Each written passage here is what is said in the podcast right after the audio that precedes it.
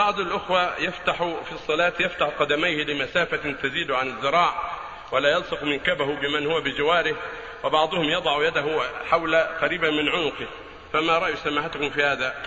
الواجب على المسلمين التراص والصفوف والتقارب وأن يقرب بين الليل لا يؤذي إخوانه ولا يفشح بل يقارب بين قدميه ويرص ويسد الخلل فيما بينه وبين إخوانه وتكون اليدين على الصدر. على الصدر فقط. هذا هذا هو الأفضل. مو على حلقة على صدره تحت تحت الترقوة نعم. أحسن الله إليك. إذا منها مسحتة يقول سك يعني شوية. قال لا ما أمشي. لا يعلم هذا جهل. هذا جاهل هذا جاهل ولو يعلم. بالتعليم منكم من غيرك يحصل الخير إن شاء الله. لا لا ولا لا ما يصلح الفشحه ما تصلح تؤذي. تؤذي وتفتح الفرج.